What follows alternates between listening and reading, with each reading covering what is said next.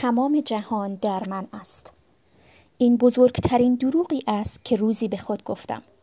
روزی که هیچ چیز با من نبود نه شرایط و موقعیتی مناسب نه جایگاهی ویژه نه سرمایه هنگفت و نه دستی حمایتگر.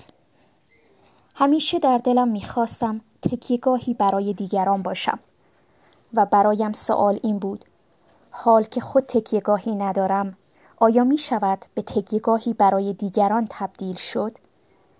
گویی در سرمای استخوانسوز میان کولاکی شدید گرفتار شده بودم نه راه رفتی و نه راه بازگشتی به هر سو که نگاه می کردم هیچ آیندهی واضح و مطمئنی به چشم نمی‌خورد.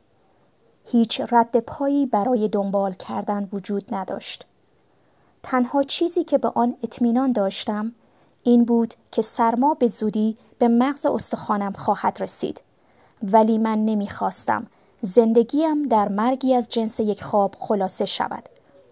هیچ کس راهی برای آرزوهای من باز نکرد. این من بودم که باید تک و تنها در سرزمینی بکر و مسیری صعب العبور برای خود راه باز می کردم. دشوار بود. اما درست مثل کسی که در میان های دست نخورده ای که گویی تا افق امتداد مییابد یا باید میماندم و در آن شرایط یخ می‌زدم یا یک تنه دل به رفتن می‌زدم. من در برفی که تا کمر در آن فرو رفته بودم تسلیم نشدن و حرکت کردن را انتخاب کردم. من پذیرفتم که هیچ چیز ندارم هیچ چیزی که شرایط را برایم مناسبتر کند و یا راه را هموارتر. وقتی با این پذیرش و آگاهی پای در مسیر گذاشتم کم کم به قدرت دستانم پی بردم. به توان پاهایم و ندایی که جایی در درون من و هر روز با صدایی واضحتر از گذشته مرا به سمت خود می‌خواند. کوله بارم آنقدرها هم خالی نبود. به گذشته که نگاه می کنم روزهای بسیاری را به خاطر می آورم که در تنهایی سپری شد. ارمغان این تنهایی برایم درس بزرگی بود. اینکه بدانم از هر کس و هر چیز جز باور به خود و پروردگارم بینیازم و می توانم به تنهایی در سختترین مسیرها به پیش بروم.